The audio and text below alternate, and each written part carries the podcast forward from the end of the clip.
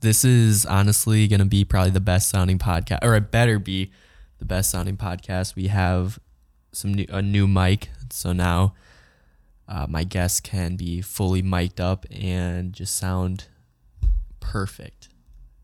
Right. Got to try and capture the best sounds possible, you know. So uh, I have here with us today Nick, Nick Bomgaars. Um, he goes to the same college as me. He was actually my RA at our college this past year. And Great Northwest, baby. Northwestern, yeah, Colenbrander Hall.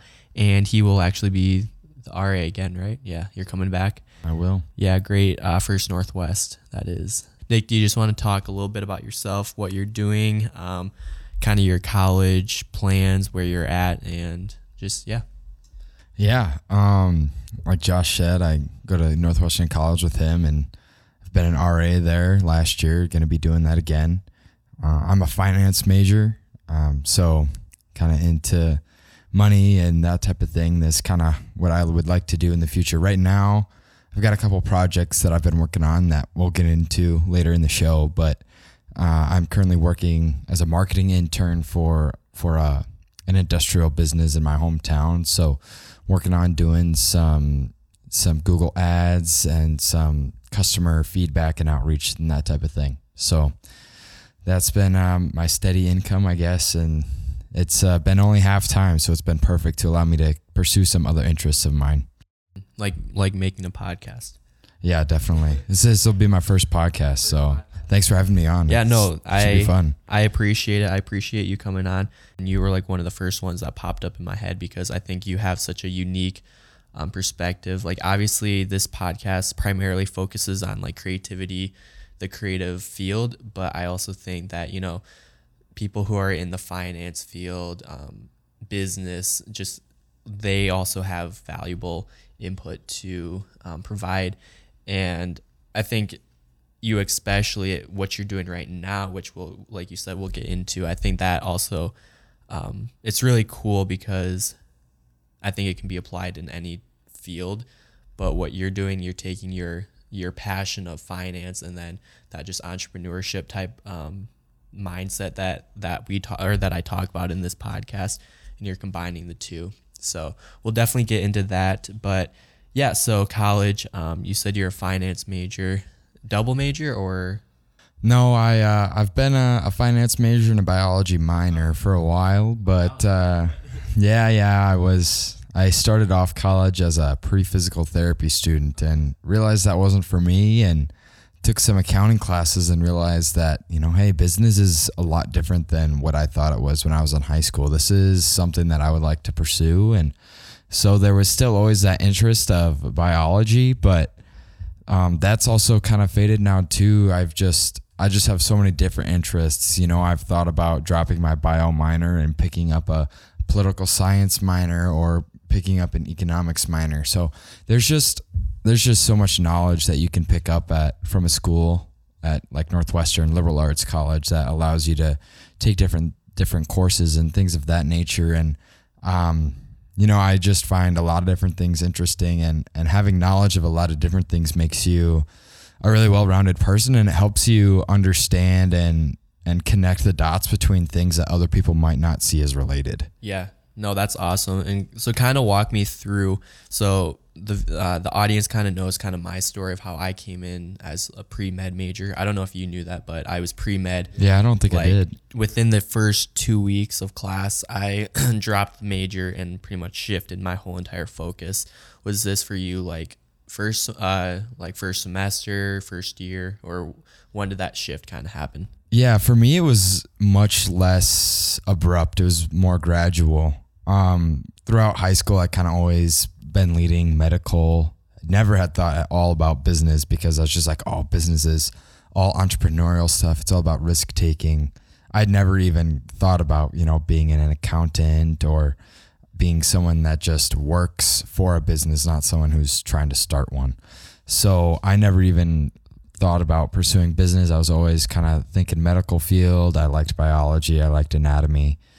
Um, but once I got to Northwestern, well, even in high school, I was never really completely sold on the medical field or physical therapy. It just kind of seemed like the best option there was nothing that really like oh like I knew I've known since I was a little kid this is what I want to be. And so when I got to Northwestern, physical therapy was still at the front of my mind and then I was like, you know, like this is this is good and all, but I'm still not feeling it. I'm still not feeling the passion for this. So I took a business class in my uh, second semester of my of my freshman year. I took an accounting class and then decided, okay, I'm gonna I'm gonna switch to a business major. But at that point, I was still thinking, you know, I'll get a business degree for my undergrad, and then I'll go on to PT school, and then you know someday I'll open my own PT firm. But then I think after my first semester of sophomore year, I was like, no, like still on the fence about PT school. I was still taking all the prerequisite courses, um, but I was getting further and further away from thinking about pursuing PT school. And then um, the beginning of junior year this year, or I guess the end of end of sophomore year, I dropped all my PT prerequisite courses and just went um, full into the finance major. So that's kind of been you know my journey to becoming a, a business major and yeah. Yeah. And i would say like for you and me i i wouldn't i would say like when you shifted your like uh kind of course load and stuff that's when we kind of started. Because like I, I would say freshman sophomore year we knew of each other but we didn't really like i don't know we were on different floors and so it, it was it's kind of tough that way but i remember uh like specifically this last semester or like this last year, um, you being the like Coley tutor for all the finance and all those oh, finance oh, classes, yeah, and yeah, like yeah. I would either come into my room or your room, and you just have like people surrounding you doing uh, uh, homework and trying to solve problems. Yeah, I think that's that's probably pretty accurate of how we started to get connected. Was um, you were pretty good friends with Jason Jason Hebner, and he was in my my business classes with me, and I always, you know, like you're talking about, was kind of the tutor. I always got things right away, and then was the one that was trying to help other people understand it. And so I spent a lot of time in Jason's room, helping him and other people with our accounting assignments. And you know, obviously, you'd be around too, knowing Jason, and yeah, and um, yeah, that uh, I never really thought about how that kind of coincided with um, both of us changing course. But yeah, I mean, there's definitely some other factors in that too. But um, you know, changing to a business major probably definitely had something to do with that. Yeah, for sure. And like you mentioned earlier, you talked a lot about just you know you have a bunch of interests, and I bet even right now you you probably still don't know exactly. Like I think you have a pretty good mind or idea of what you want to do, but I'm sure that you still have like a bunch of just different interests and just um, passions that you kind of want to pursue. Kind of like, I mean, just before this podcast, he was talking about investing in Bitcoin. And I mean, yeah, that's finance, but also that's like what, where'd that come from, you know?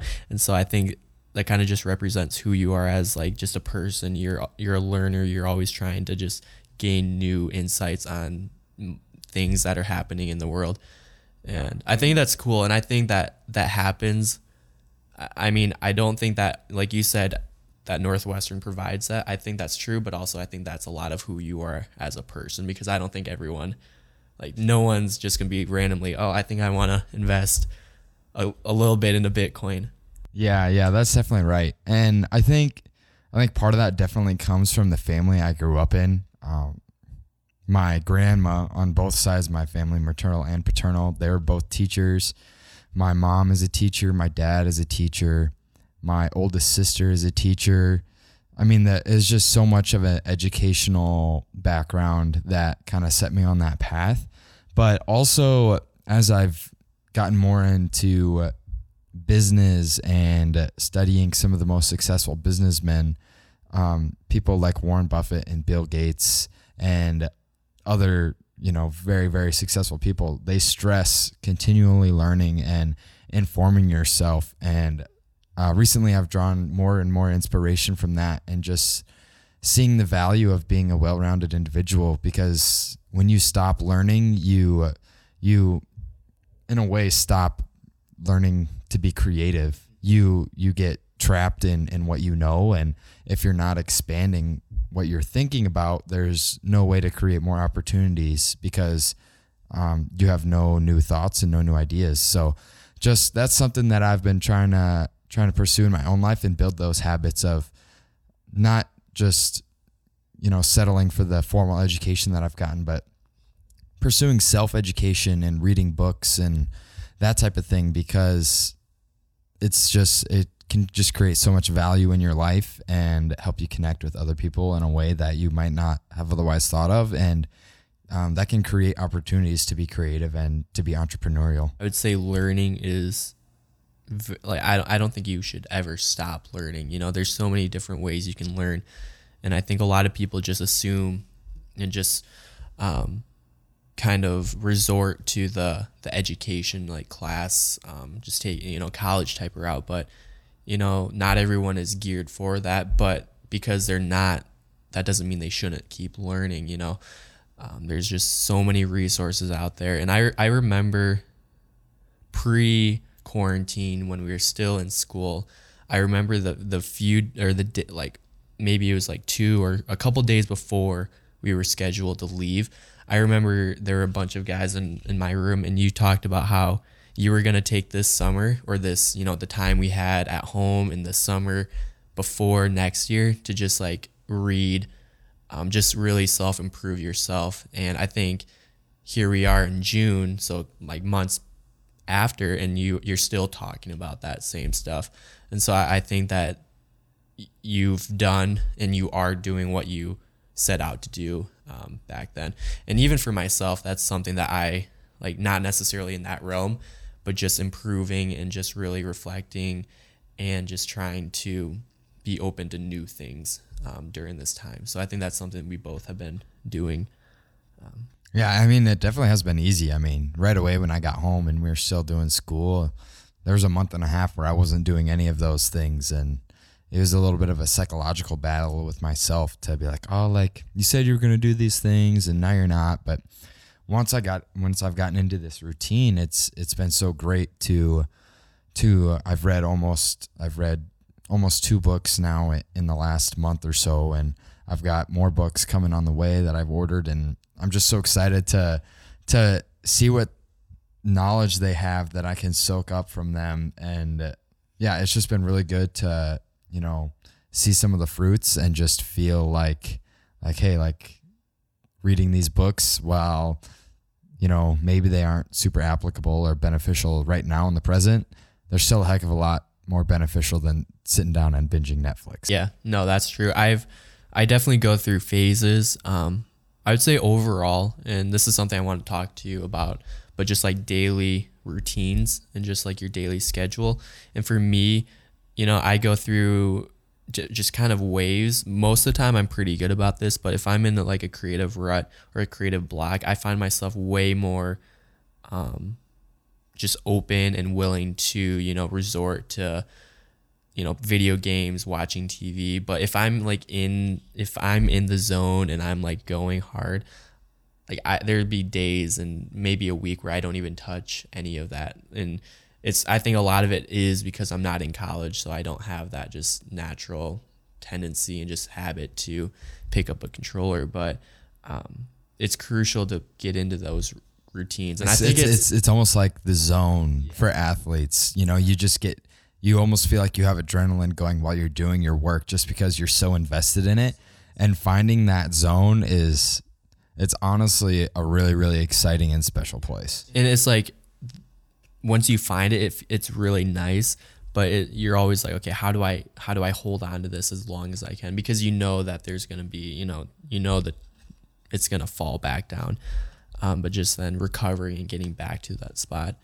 But so with daily routines i mean for you my routine I, I try and stick to a routine but it's not always i can't really stay on it all the time because you know I can technically wake up at any time. I can go to bed at any time. But for you, I mean, you have other responsibilities outside of what you're doing. Like you have a part-time job that you have to get to.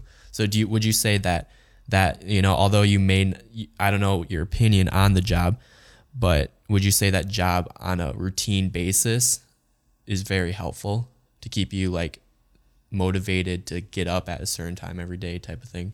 Yeah, definitely. I mean, before I had this job, most days I was sleeping in until nine nine thirty, and you know that wasn't that bad in the spring because I wasn't missing out on that much daylight time. But now I'm getting up around seven o'clock. I got to be at work at eight. So, and then you know once I'm at work, I'm at work from eight to one, just doing halftime. I'm at work eight to one, four days a week. But then once I'm off work, my schedule doesn't you know it doesn't really tend to follow a super structured schedule. There's a few things that i try and do every day. So when i get home from work obviously you know i get something to eat but then you know just before you got here took my dog on a walk try and take my dog on a walk every day. Got to get my tan in too so that that's always nice for that. But yeah then once i've done those things um it's kind of it's kind of just whatever, you know. Recently, I've been really engaged in some of my creative and the projects I've got going on, but before I was really starting to get into those projects, I was um, a lot of times going to play golf. I'm on the golf team at Northwestern, so I'd go play golf, and then I'd come home and read at night. And so um, that's something that I haven't been able to do recently. I've just been um, on a lot of phone calls and uh, doing a lot of research for for my businesses and my projects, seeing how to get them started. So, you know, I actually haven't been spending as much time reading in the last week or two as I would have liked. But um, yeah, it's it's just a very a very rough schedule. It's not it's not super structured. I know there's a few things that I know I want to do every afternoon or every night, but there's not, you know, an hourly schedule or anything like that. I've experimented with doing that sometimes, and um, I just personally haven't had the discipline to do that yet. But that's definitely something that I see being valuable. It can be tough though because I think if you have a normal job, um, you know, you're going there from eight to five or whatever, or I guess in your case, eight to one, and you know, when you have a job, you have like a checklist and you're kind of trying to check off the list during the day. You have those tasks. It can be it's it's hard to shift your mindset to a you know, when you get home, you know, when I'm working in the day, I I don't really quote unquote get things done because all my stuff's a continuation. And so it, it can be tough to it can be tough to see results or it can be like oh was it's hard to gauge productivity because you're not really checking things off a list. You know, you're you know what I mean? And because like the things that I do and that that you're doing or even right now, you're you know, you're not making sales, you're you're preparing and you're networking and you're you're reaching out, you're researching, all those things that it still work, but it's hard to see um, on a day-to-day level. It's hard to see that productivity and results. Yeah, building the foundation is kind of what I would describe what you're doing. You know, you're building the foundation and you know you're doing good work and you know you're setting yourself up for success, but um, when you're plugging along building something that's not necessarily super pretty, but it's building the foundation for something amazing, it can be kind of hard to uh to see that type of that type of benefit, I guess. All right, man. I want to get into the good stuff now, the stuff that we're here for. So, um, yeah, and this is what excites me because this is a type of industry or just entrepreneurship is really interesting to me because it's the idea that you're creating something on your own and you're making it sustainable. And if you can create something that benefits others, you know, that's what even makes it even better. Um, so what what would you say your you know, you're a business finance or you're a finance major. So have you always thought, you know, I want to work in an office, you know, for a company, or have you always thought like it would be nice to create my own business agency, whatever that would be? Yeah, I mean, when I first was getting into business finance, I was picturing myself working in an office somewhere and getting a desk job, being there nine to five, and didn't really have aspirations to start my own business. And I think um, knowing you has been actually a big influence on me, uh, especially recently in, you know, being more ambitious and be like, hey, like, it would be interesting. It would be really cool to have an idea that I could pursue and make a business about. But for the longest time, I just I didn't have an idea to pursue. You know, it's hard to make a business if you don't have an idea.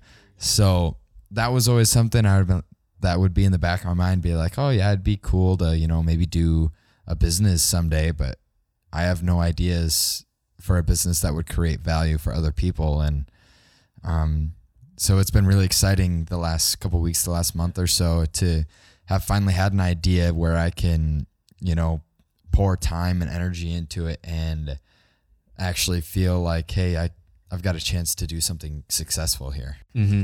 And I think when it comes to finding, you know, a business or an idea, it can be it's very tough. I mean, there when there's so many options, so many just different fields, it's it's overwhelming. But something that helps me, and even just like within what I do, it's still tough to kind of like create those ideas. What I do is it's it's instead of like trying to find an, an idea, it's trying to solve a problem you know? And then when you you have that mindset it's easier to be like oh you know so for your case okay so for what he's doing one of his projects is in the real estate we can talk about this right? Yes. Yeah, so okay.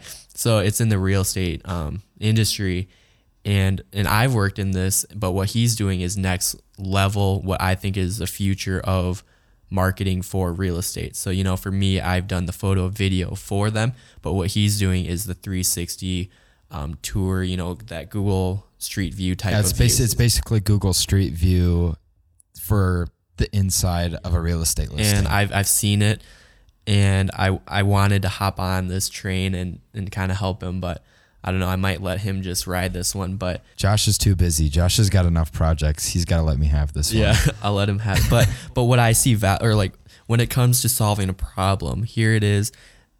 Here's a problem. Real estate agents they need to sell the house. How do you sell a house? Well, you need to show the house. You know, f- everyone's doing photo video. Let's try something different. Let's introduce 360 where you can, you know, move this the, the your device and you can like scroll, look around, and that just provides a better experience for the potential homeowner. And this is like I'm saying this as like the photographer who takes the photos. Like I see way way more value in what you're doing with your um, 360 cams. And so yeah, there's a problem. You have the the solution. Now you have a business. And so let's talk about the business behind what you're doing. So when did you kind of come with this or come up with this idea and like how what was the process of like trying to figure out what's next? Yeah. So I guess my the idea came up one day. I was, um, it was still, I think it was right after the school year had finished. So this is early May, and I was sitting at home doing some work for uh, the business I was at before my marketing internship started. I was doing some work from home, just doing some data entry, and I had been playing Fox Business in the background, you know, just to give myself some exposure to, you know, different uh, concepts that going on in the business world and um, what the markets were doing. You know, finance is one of my things. Is, I mean, that's my major, and finance and investments is kind of what I'm really, really interested in. Um, so I had the business channel on, and they did a segment on this software called Matterport.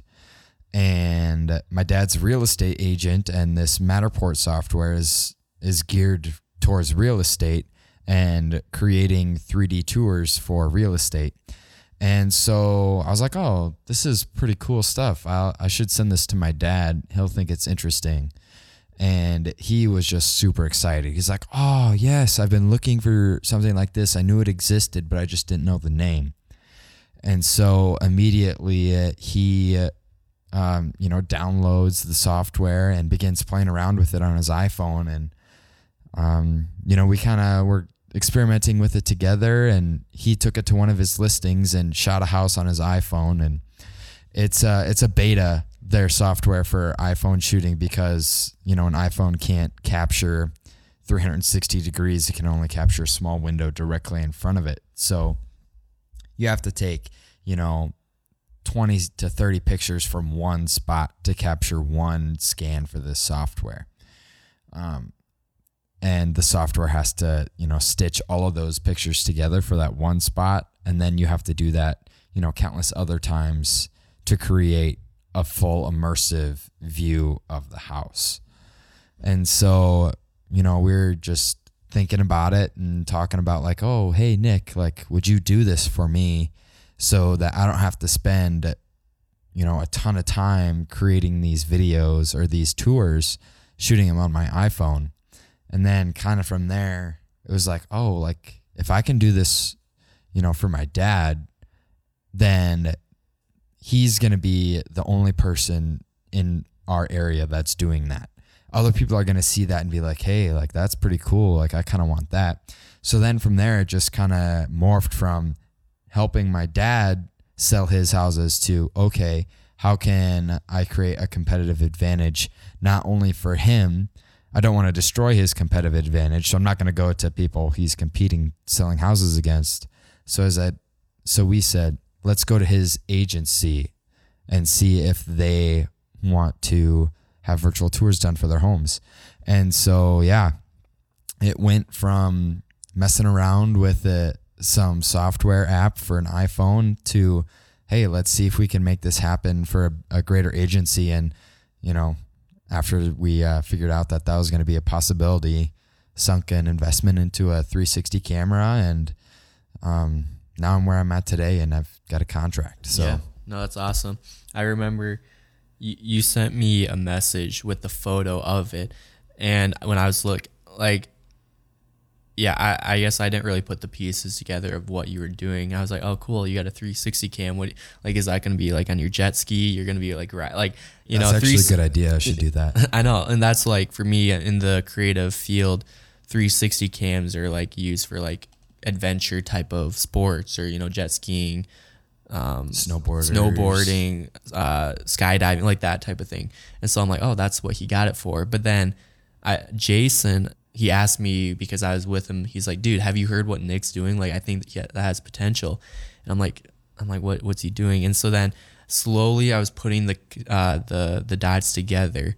And then yeah we actually the three of us met remember in the park. And we were just yeah. like we're circling around this like park. Probably like 45 minutes. 45 minutes just brainstorming ideas. And you know when we talk about the zone i think that's when we were in the zone of just like trying to um, brainstorm business plans business models for you. You know we talked you know how to make it profitable how to make it profitable you know because this is a business. We you know at the end of the day you're trying to make money out of it or else you know you wouldn't really do it. But um, just like trying to figure out, you know, is it best to do it per house or is it, you know, a bundle deal, getting into the contract retainer type of concept. And that's actually what you locked in. Yeah. And so that that's pretty exciting because, you know, that's that's like the pinnacle. That's the, what you're trying to get in any type of business, that reoccurring uh, payments. But yeah, no, that's pretty cool. Um, I definitely see a lot of potential. What's the like? So what's the next steps for you? You got the contract, or you got the agreement. Have you started like into it, or? Yeah. So before I actually started, you know, my pitch to the agency, I had bought my camera. Had decided, you know, at least if the agency doesn't do it, I know that I've got one client, and you know that being my dad, and so that's been really it's been beneficial to have had that that security and it made it a lot easier to take the jump. Um, but yeah, so before I even pitched it to the agency, I had four or five of these virtual tours done and on the internet for people to see. And so, um, yeah, I've actually, you know, a couple of those were basically already sold before I did them, but uh, several of them are still on the market. And um, the my pitch went really well with the agency. They decided they wanted to hire me on, and they're actually gonna retroactively um, compensate me for those tours that I've already done um, that are still on the market. So that's that's awesome, and yeah, uh, just yesterday actually is when we uh, came to an agreement, and their agents have now all been told, hey, if you want to do a virtual tour for one of your listings, call Nick Bomgaars. He'll come work out a work out a time to come shoot it and he'll create a tour for you. So from, you know, now June 9 or whatever until I I'm pretty sure through the end of 2020 um, I'll be shooting houses for them. Yeah. No, and I I remember um so I've been kind of thinking through this. Just yeah, not really talking to you, but here's some of my thoughts on this. So obviously, right now there's a lot of buzz kind of going around this new concept, this new um, service, and I think it's positive. And I what I think you know, whenever something new comes out, you know, there's people aren't really sure what it's about, but if you can get at least one person to bite and then then the other people around them see it and they're like, "Oh wow, like we want to be on that." That's then when you can start really expanding and growing because right now, yeah, you have one main uh, contract, but you know, word spreads, people see stuff, and, and slowly, hopefully, you can get into different markets, and then you can, you know, as the service gets um, more in demand, um, more and more people want it. So then, you know, you can raise your prices to get competitive. But then, unfortunately, people other than you are going to get into this business too. Like anyone, I, I could buy a 360 cam in the software right now. Yeah, Josh is going to come be my my competition in yeah. Sheldon now. And so then then you really have to start thinking, okay, how am I going to diversify? Like, you know, here we have you you versus me. You know, how how are we going to compete? Like what can I provide that you can't? You know what I mean? And that so that's like what you talked about about just continuing to learn and educate yourself because this is a prime example that you have to keep learning about in this case new techniques. Maybe it's something different that you haven't thought of that will help elevate yourself from the competition that will maybe come in the future. But yeah right now it's really cool because you are basically like any service type of business. You know you could potentially get the client outsource the work pay them and you know then you're kind of managing and you're that like head guy that's managing all these little but i mean that's that's down the road but. Yeah yeah. That's uh that would be if i this was something that i really wanted to you know pursue to create a huge company or a bigger company. At this point you know it's with another part-time job and another business it's just kind of a side gig right now to get some cash flow but that's those are definitely things that i've thought about you know okay, how much could I pay someone else to do the work for me? And then, you know, I'm still going to get passive income. Or how can I, you know, I kind of have a non compete agreement with some of their competitors in the immediate area, but how can I go to markets that aren't in that area and markets that maybe have already have someone doing it and I can then be the competition against them you know, I can approach other people who don't have that service and say, hey, I can help you compete with these other people now. And so just kind of thinking of ways that I can expand or how I can um, kind of take the position that you were saying could threaten me, use that to my advantage to, to you know, get market share in other places. Yeah, what you just said though, because if you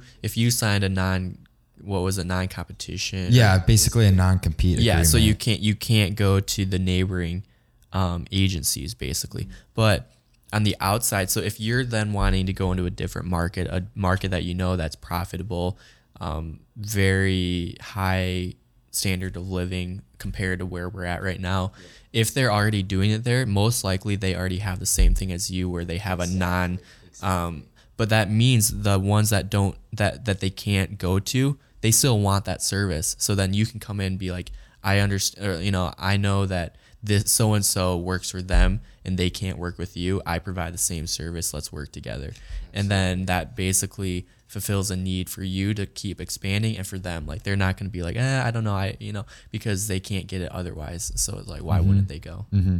Yeah. And so just kind of thinking through some of those, you know, business tactics and that type of thing while this is not necessarily a business that I see becoming a full time job for me. Just getting the experience of, you know, thinking through those business processes and how to market myself in other areas, how to expand my market share and gain new clients and new customers and that type of thing is going to be so, so valuable down the road when I start when I maybe, you know, start a business that I do want to put my entire life savings into or something like that. Yeah. No, that's cool because yeah, something as simple as this can provide so much knowledge that will carry on later on. And that's something that, like, that's why I feel like what I've been doing for the past, you know, two, I don't know, two years, I feel has been more valuable than any class internship you know job shadow could ever provide because this is like raw real experience you know? You're you're pitch you you pitch to a company that there's no guarantee that they'll say yes. You know if you're in an internship position you have the position you know? You, there's really nothing you don't have to fight for yourself. But here it's a it's a wild wild west where you you defend yourself you have to prove yourself. And it really helps you um, just on a business side just understand more of like what it's really like when it comes to client, you know, contract type of work. Yeah. I think that's pretty well said. I think uh, anytime you can engage in real life experiences that you actually find interesting, it's going to be way more valuable than any kind of formal education you can get. Just because if you're interested and you're invested yourself in that thing, it's it's just gonna sink in that much deeper and the experience is gonna be that much more profound than sitting in a classroom learning about those things. You're not gonna necessarily learn from the mistakes or successes of somebody else or someone telling you about how to do it. Um, but if you've done it yourself, if you've failed yourself, or if you've had success yourself, it's just gonna sink into your own mind and your own thought processes for the future that much more.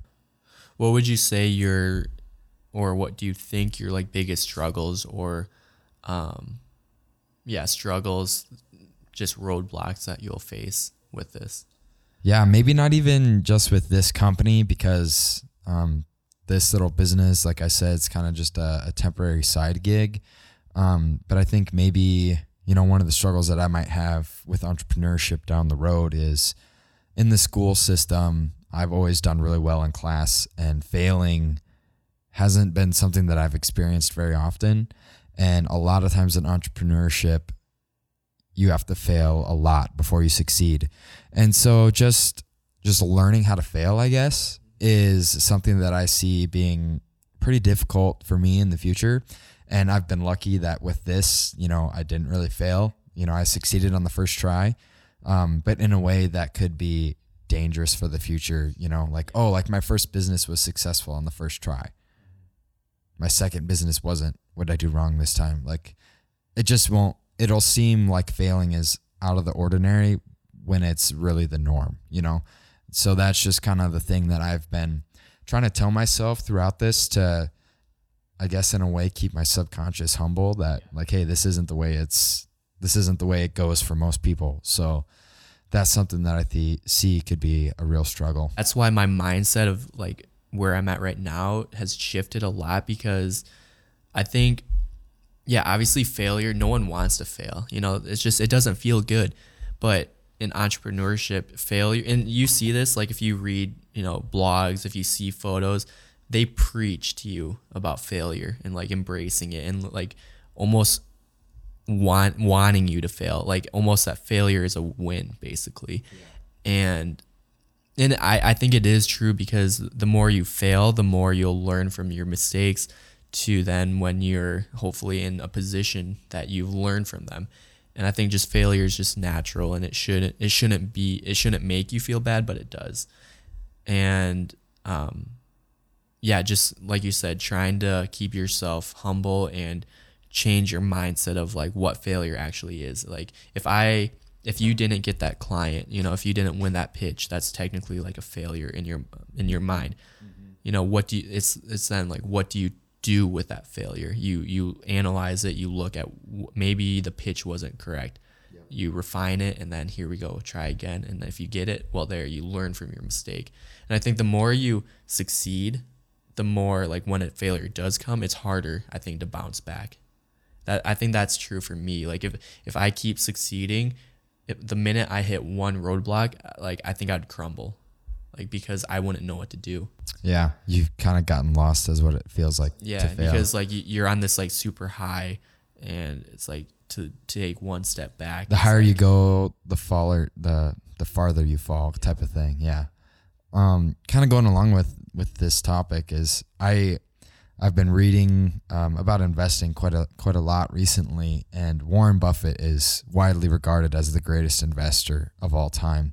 And I just think it's so ironic and so cool to note that his iconic company Berkshire Hathaway is actually one of his failed investments. Berkshire Hathaway was a textile company in the north northeast, I think, and Buffett decided he was gonna uh, aggressively buy shares of this company to own it, and he spent years, maybe even decades, pumping money into this textile company to try and make it a profitable company, but just the way the market was going and the way things were being outsourced in the United States, they were never able to. And so that investment was a failure. But that failure set him up to under to better understand how to invest in different corporations and what to be looking for in different corporations. And now this failed investment is like the holy grail of companies in the United States, Berkshire Hathaway. I just think that's so ironic and so cool. All right, so kind of shifting back to the kind of that college life. So you and I were both going to be seniors uh, our last year. Kind of, what's kind of your goal with you know your last year in college? Is Gosh, that's that's such a good question. Um and I don't really have an answer. I guess right now my goal is to, you know, continue having success with my real estate photography business and um, I've got another project that I'm working on with a couple other buddies. I think that that will be my biggest goal of senior year is getting that project on its feet and running. Um, it's there's there's some complications with it right now, but I think it's potentially. I suppose you could say that learning from the failures. Um, but yeah, if we could get that up on its feet and running, I think it has the potential to be something really, really valuable. And uh, um, it has to deal with investing, which is really what I want to end up doing with my life and creating value for other people through investments. And so, yeah, it would just be amazing to get to get that project up and running. I mean, for me, my senior year, I don't. It's it's crazy. Think that we're Yeah, you only, you only year. have like half a year left. Yeah, because then hopefully we'll see. I'll be I might I'll be in LA, but um, yeah, it's it. I remember first day of class, you know, and I think high school, going through high school, that's surreal. But I think college is just different because it's the last step before you're Before done. you're in the real world. before you're unless you go on to grad school and then more you know but for most people this is like the last step to life and i don't know for me i just want to be able to soak it all in and obviously i'm going to be working i'm going to be progressing my business but i think i don't know. I i say that i don't want to let it get in the way of me like enjoying my time with the guys and just the people that i uh, that i enjoy being with but also like i like to be aggressive in what i do. And so it's hard and that's something i'm still trying to figure out what, what the balance of work versus play you know? Yeah, and I mean that's that's a balance that you're gonna have to find For the even, rest, Yeah, yeah. even after Yep, college is yep. over, it just it just seems a little more applicable now because it's Yeah. such a unique time in your life. Yeah. Like I, I, I just remember there were times last year where I, I was just locked in my room working and like I could easily yeah, I don't know. It, it's definitely a struggle that I have of just like when do I invest my time in the people that make me better or when do I invest the time in the business that will make me better, you know. So true. And I think as long as you're asking those questions, um, you're gonna be on the right path anyway. Yeah, no, it'll be good. It'll be it'll be exciting to when we're out of college just to follow each other and just see where where things end up. I mean, I, I part of me wonders if we'll just it'll come back full circle full circle and we'll start up a company together, but Hey, I'm open. it's uh it's been awesome just getting to to see you work and see kind of how that's influenced me um, into the entrepreneurial spirit and you know trying to get businesses started and it's uh it's definitely been a game changer for me personally just like feeling like I have an added sense of purpose I guess I mean as a Christian I, I already feel like I have that but something beyond that that is you know potentially creating you know business value and economic value that can create a foundation for more christian like things to happen. Um but definitely feeling you know we're made to work i guess is one is one christian perspective you can have on it. And having something to work on that you're passionate about makes it so much easier to work and um i think you've been a big influence on me i mean currently finding something that i've got been able to put passion into to work on. So yeah, that's per- that's been really awesome. Yeah, no, I appreciate that. I think purpose driven work is huge, and if you can, and you know, I I am influenced by many many people. Um, you know, around my friend, like people around me, but also people that I only see on a screen.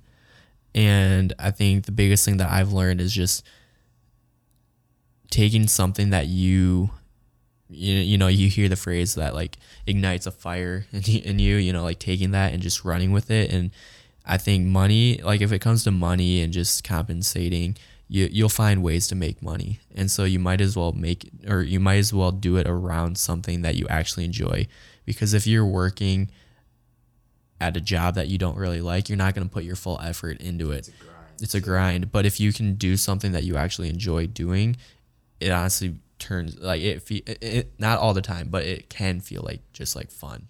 For sure. Yeah, and I think I think the other thing that goes along with, you know, finding passion in your work is that you know, it, it it's not really something that you can rush, you know? Like you have been started doing photography type stuff and you've been pretty passionate about that, you know, since as long as I've known you and I haven't really felt like I've had passion about my work until you know a month or so ago. Um, and you know, some of the most successful people didn't start their crazy successful businesses until they're in their 30s or in their 40s. And so it's just it can feel like there's a pressure. I think a lot of times like when you're going through school, people are always telling you, "Oh, you know, do what you love," that type of thing. But at the same time doing what you love isn't always profitable. So like it's it's really tough to uh, feel like there's this pressure to do what you love but not really know what you love doing either. And so it's just it's really I don't know, there's just a ton of pressure to feel like at 20 years old you need to know what you love doing and you need to you know find what you love to you know have passion and be successful. And i think for a lot of people that's just not the case you know like you might you a lot of people are probably going to have to go into the workforce and have a desk job or something like that for 10 15 years before they find something that gives them an idea that they can create value for other people with and i think it's just it's really hard to find that and you know, I don't even know if I've found that yet. You know, I found it temporarily, but it's not necessarily something that I see being a business I can do for the rest of my life. And so finding something else that I can do that with is going to be the next step. Yeah. I think we're so um, pressured, like uh, people our age. There's, there's, it's polarizing. There's one side that's like, you need basically need to know what you're to do for the next 50 years of your life. And then the, there's the other side that's like you're in college, enjoy your time, like you'll figure it out. And it can be very tough for someone like us who we want to figure it out, but also we want to, you know, enjoy your time. And especially if you're like entrepreneurship minded, you know, it's ex- extra like stressful to be like, I'm graduating in a year. I better have everything figured out. But then Exactly. I better have I better yeah, I better have employees working for me right. No. But and I think something that like like my biggest advice, if I can offer advice, I don't know, you can take whatever you want from it. but for students that are maybe are just coming into college, even high schoolers, passion and just like what you want to do will always change. And I think it's okay because that's part of the process of growing. And I think college offers a great opportunity for for students to just kind of dabble in different areas. But I think what's equally important is having that drive to start off with. You need to have the drive to then find like you need to have the drive to pursue a passion. Like passion and something you like to do isn't just going to pop up. Like you have to be pursuing it. And I think that goes a lot into just like your faith too, because I think a lot of both of those can go hand in hand.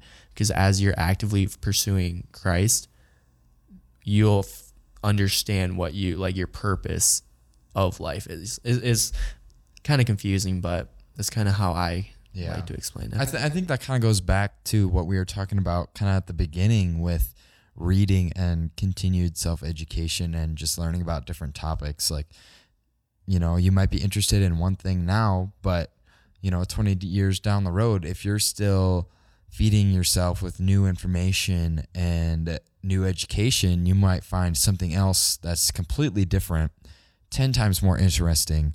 And then you can go pursue that instead. And so I think, you know, continuing to educate yourself and read about, you know, the important problems or, you know, the grand solutions that have been occurring uh, in the world at that point in time. I think that's something that can also help you find your passion and know what you're looking to try and do because otherwise, you know, you don't know the other opportunities that are out there if you're not continually educating and reading. Absolutely. I think that's a good wrap for the podcast. Awesome. Thanks for having me on. Yeah, Josh. no, thank you for coming on. Uh, thank you to the listeners for listening. Shameless plug. To, no, I'm just kidding. I'm not.